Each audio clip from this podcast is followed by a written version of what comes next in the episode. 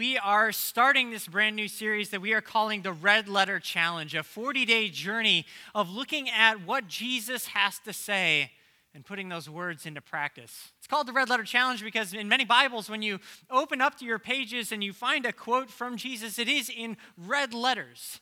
Uh, and so we want to take a closer look at these over these next several weeks and see how these uh, words uh, ultimately shape our understanding of who we are and how we live in the world. So I think it's only right that we allow God to prepare our hearts and our minds to receive the message He has for us by taking a moment uh, to bow our heads in prayer. Would you pray uh, with me, please?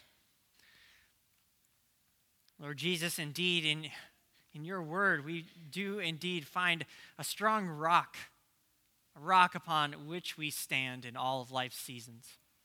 And so, Lord, as we come before your word this morning, we ask that you would indeed give us wisdom, that you would open our hearts and minds, that we would hear the word that you have for us, and truly indeed take it to heart.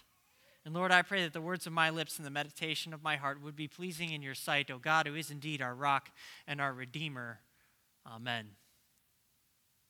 Now, I don't know if you are like me, but I tend to get really curious about everyday things. Uh, every so often, the mood strikes me where I look at something and I start to wonder, where did that actually come from? How did we get that? And this morning, the thing that was on my mind was the mirror, actually.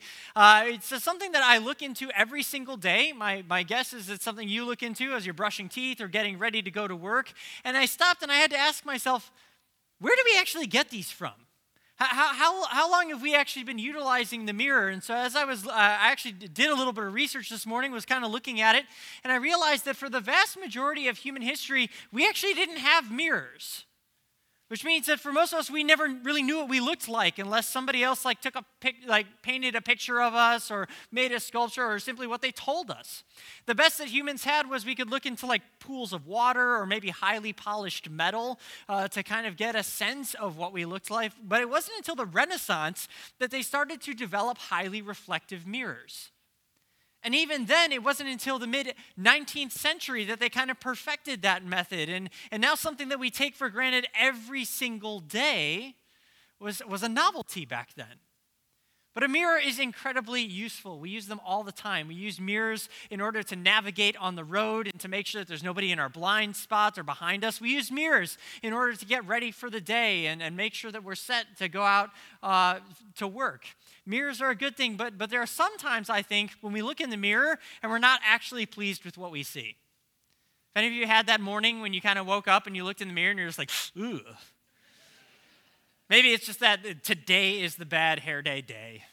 Or maybe it's there's that leftover bit of spinach that's still in your teeth. Whatever it is, there are times when we look in the mirror and we're actually kind of uncomfortable with what we see. That a mirror, while at times helpful, can also be a little bit disconcerting. The reason I bring that up is because I think that there are actually moments in life that I would call mirror moments. Moments when something happens or we encounter something and suddenly it reveals something about us that maybe we're a little bit surprised by, maybe a little uncomfortable with. See, it was a couple years ago that I had one of these mirror experiences. I was working as a college minister at the University of Illinois at Chicago. And we decided we were going to do an outreach event on campus. And so the way that the event worked is we uh, set up uh, outside the student union and we uh, put together three boards. And on each of these boards, there was the same thing uh, on, the, on the main part of the board. We, we listed a whole bunch of different issues, issues that currently face our society today, issues like politics and poverty, sexuality and racism, injustice and mental health and wholeness. We even included a section uh, for other where people could write in an issue. But what made each of these boards different was the question that was along the top. See, on the first board, we simply asked the question, What issues do you care about?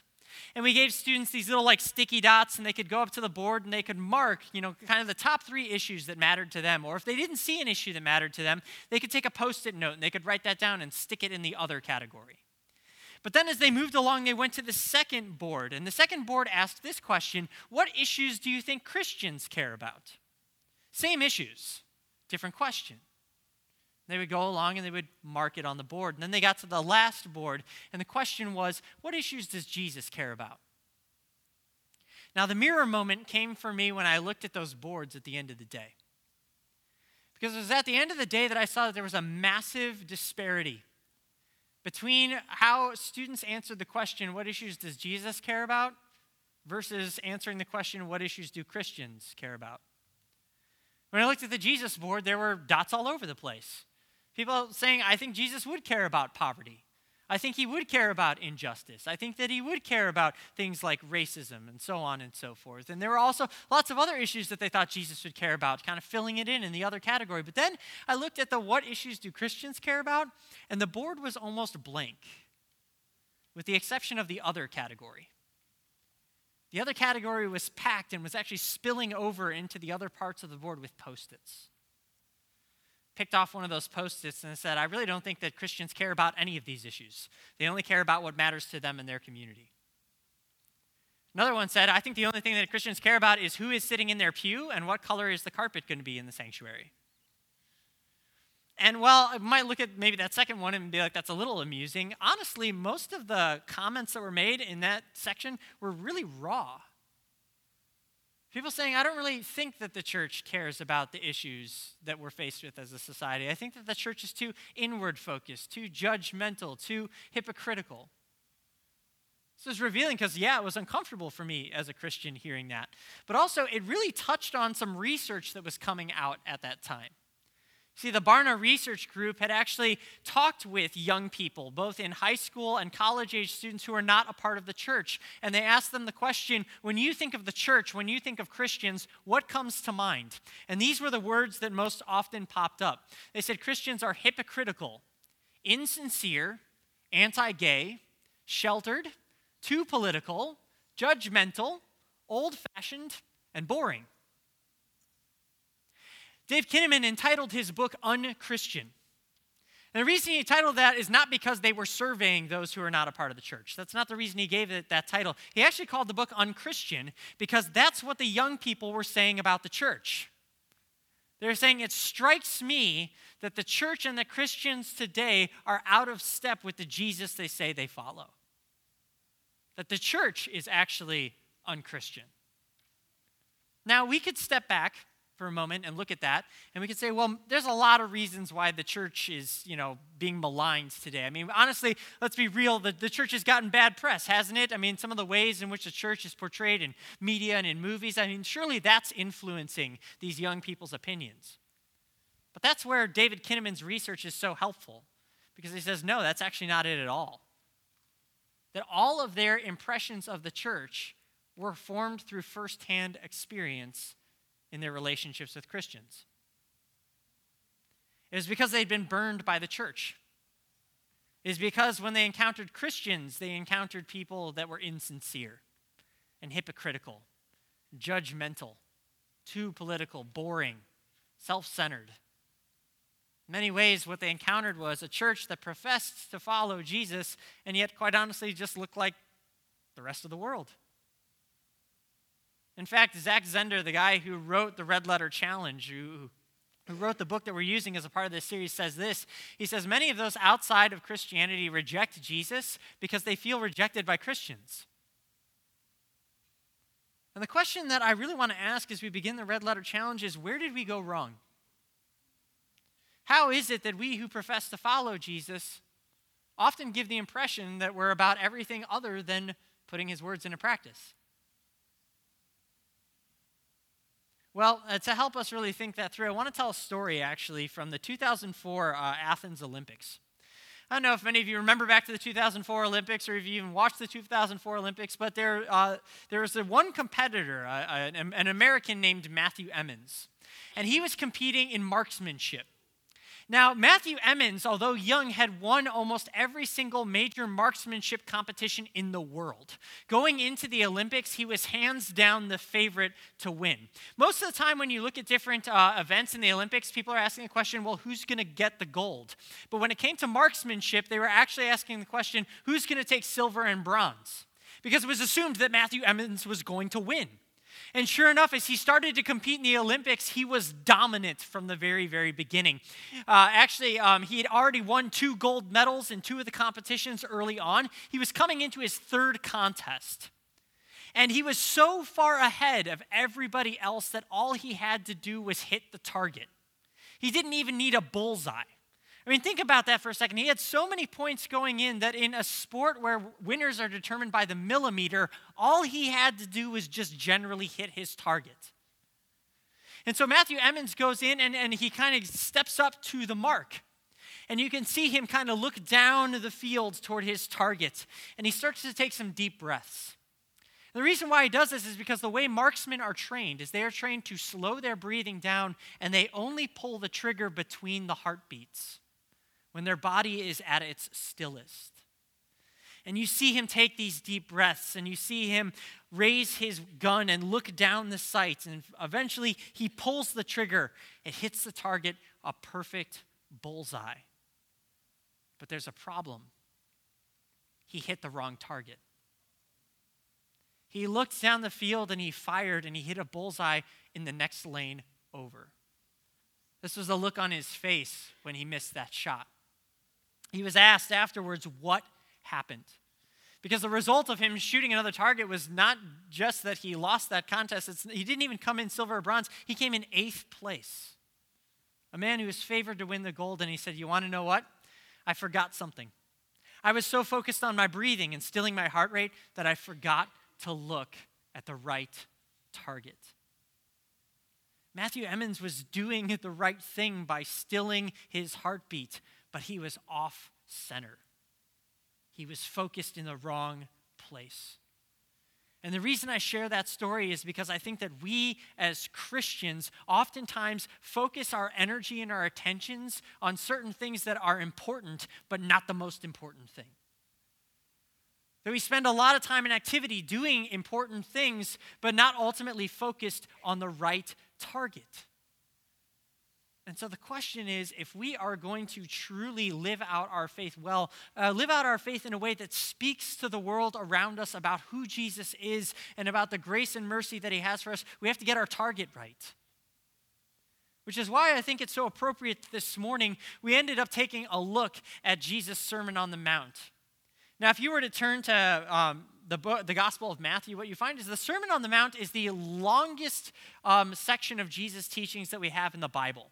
It goes all the way from the beginning of Matthew chapter 5 all the way to the end of Matthew chapter 7. And in there, Jesus talks a lot about how we live this life of faith. He talks a lot about what God expects of his people.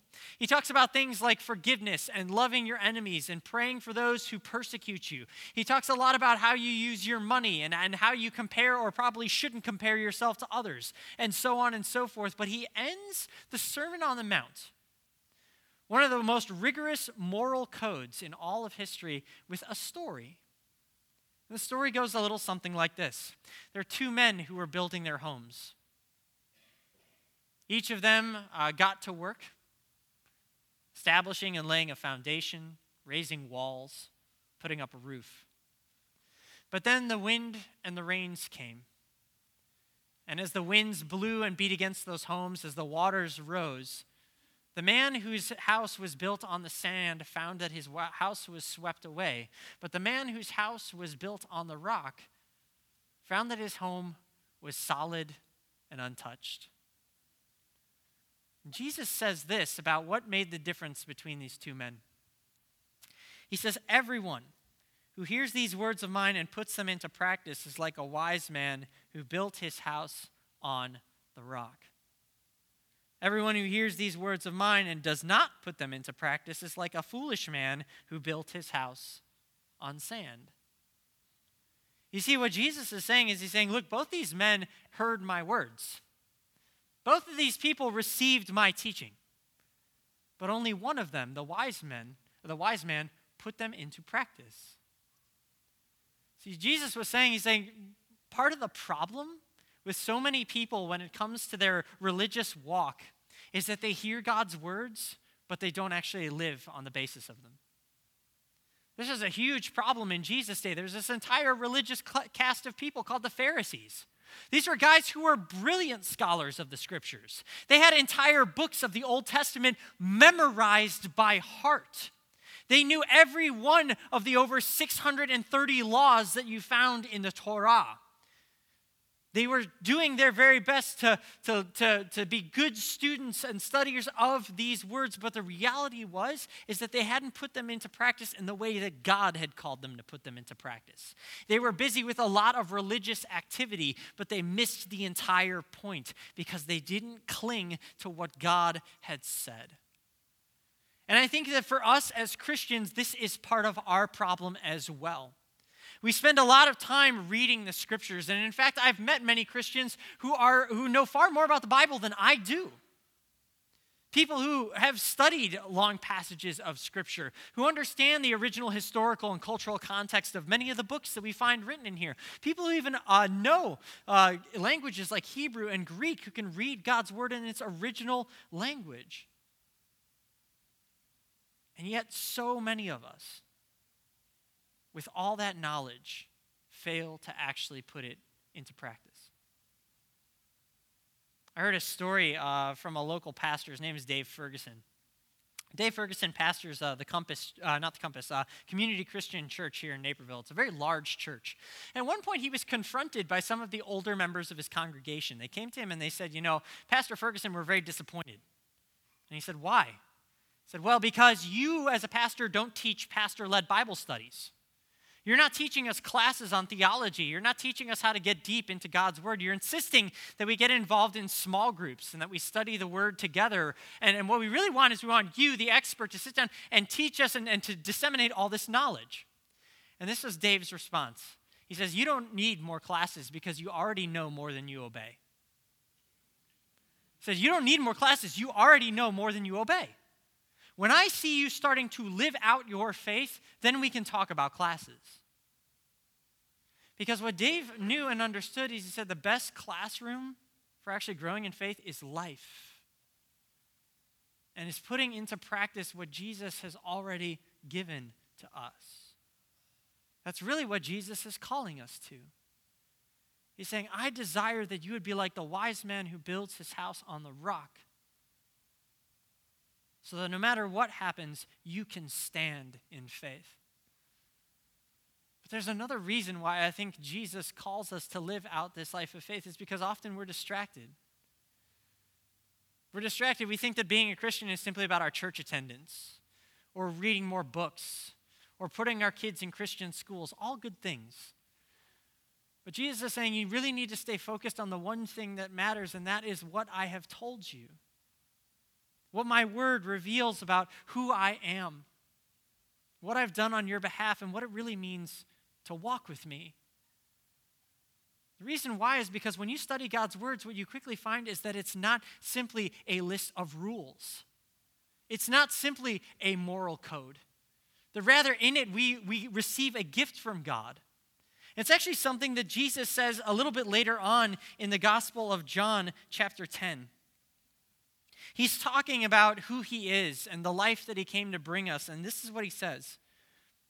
Speaking to those teachers of the law, he says, Very truly I tell you, I am the gate for the sheep. All who have come before me are thieves and robbers, but the sheep have not listened to them. I am the gate. Whoever enters through me will be saved. They will come in and go out and find pasture.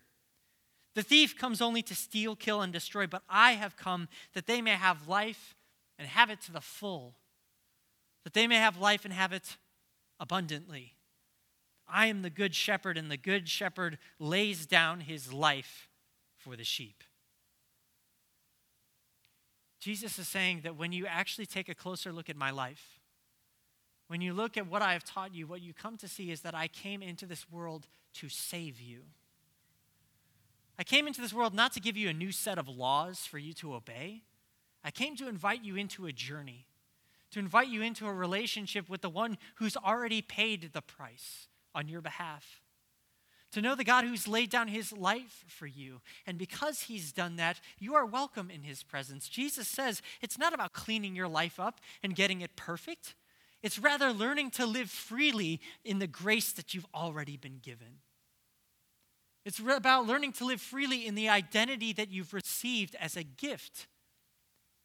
You are a child of God. You are forgiven and you are renewed. I think it's beautiful that we're actually beginning this service on a baptism weekend.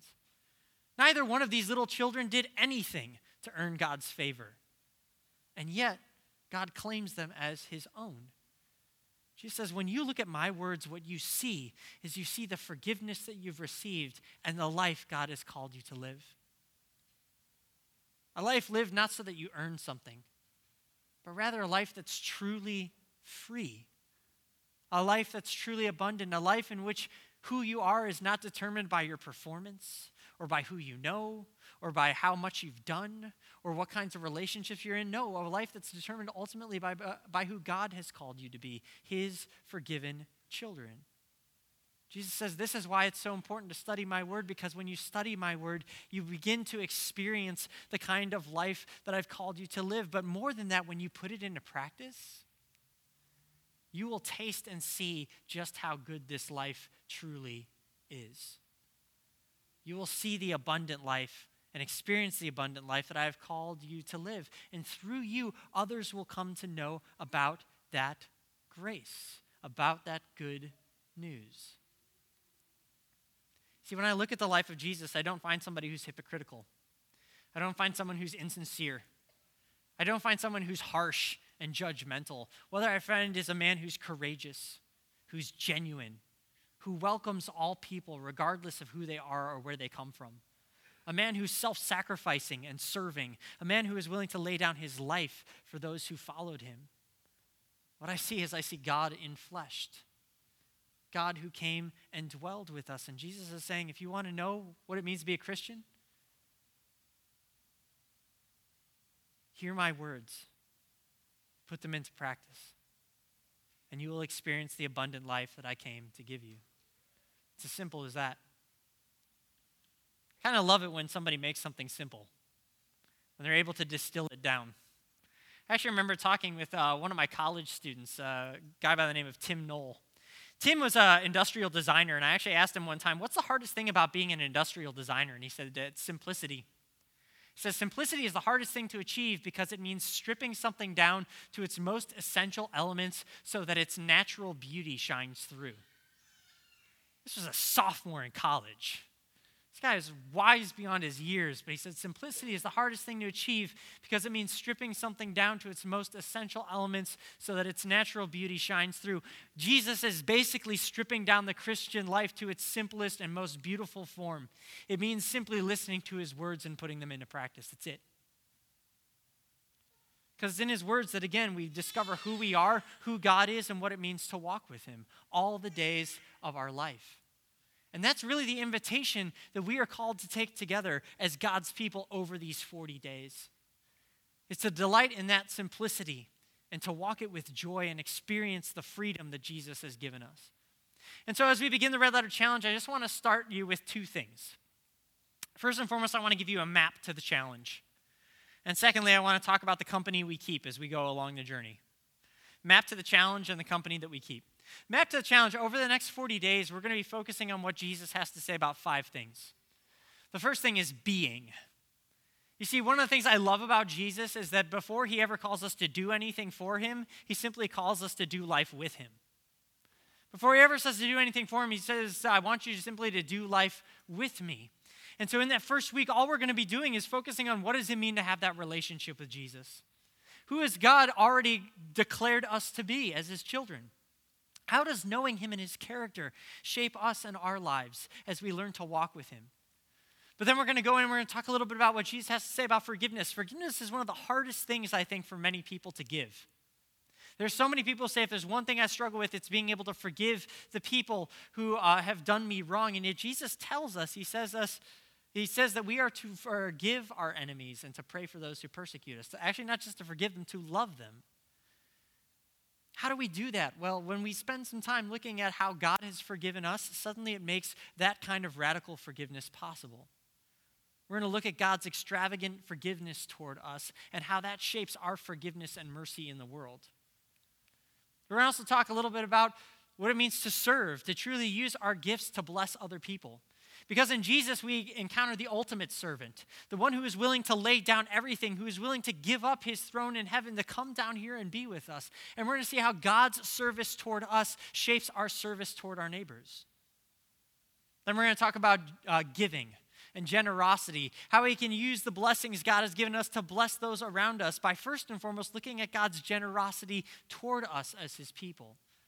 And how that extravagant generosity then shapes our generosity as we look at the needs of those around us and, and speak into them in practical, tangible, real, and life giving ways. And last but not least, we're going to look at what it means to go, to live life on mission with God, to be a people who not only know the good news, but who share the good news with the world around us. That's where we're headed. But the other thing that we need to keep in mind is the company that we keep. You see, we're not meant to go on this journey alone. God didn't design it that way.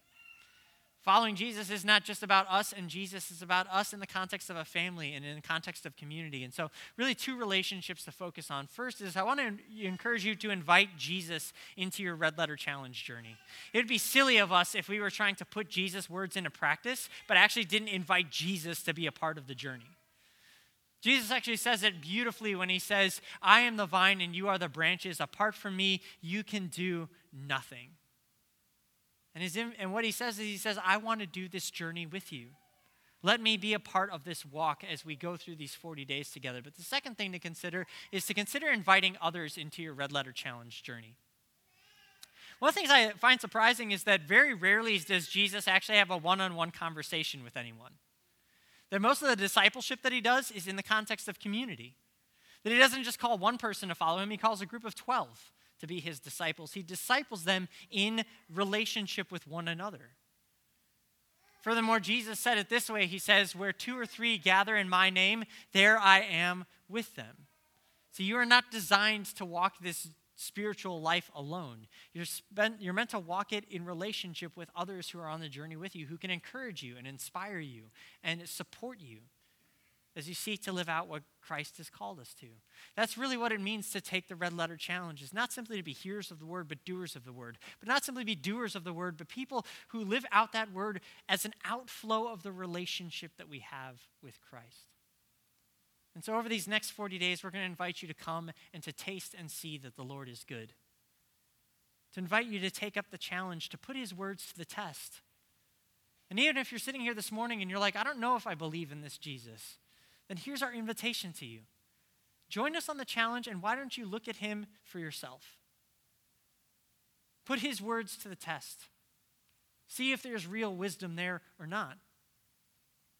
But be a part of this journey because one of the things that I promise will happen is that your perspective will be changed. And you will come to see Christ as he is, and not simply as some have made him out to be. And so, it's with that in mind, I want to begin the Red Letter Challenge with a word of prayer. Would you, would you pray with me? Lord God, we give you thanks that Jesus, when you come and you give us your words, it's not to lay a new law on us, but to invite us into an amazing journey of life. And we pray that over these 40 days, as we really look at your words and put them into practice, that you would help us to see that not only are your words true, but they are life giving. Life giving for us, life giving for those around us. And so, Lord, we pray that your Holy Spirit would be with us, that you would give us strength and energy. But we pray also that you would draw us into community, that we would walk together and grow in faith side by side. And that through us, people would come to know of your grace and mercy as they see it being lived out in our daily lives. It's in your name, Jesus, that we pray. Amen.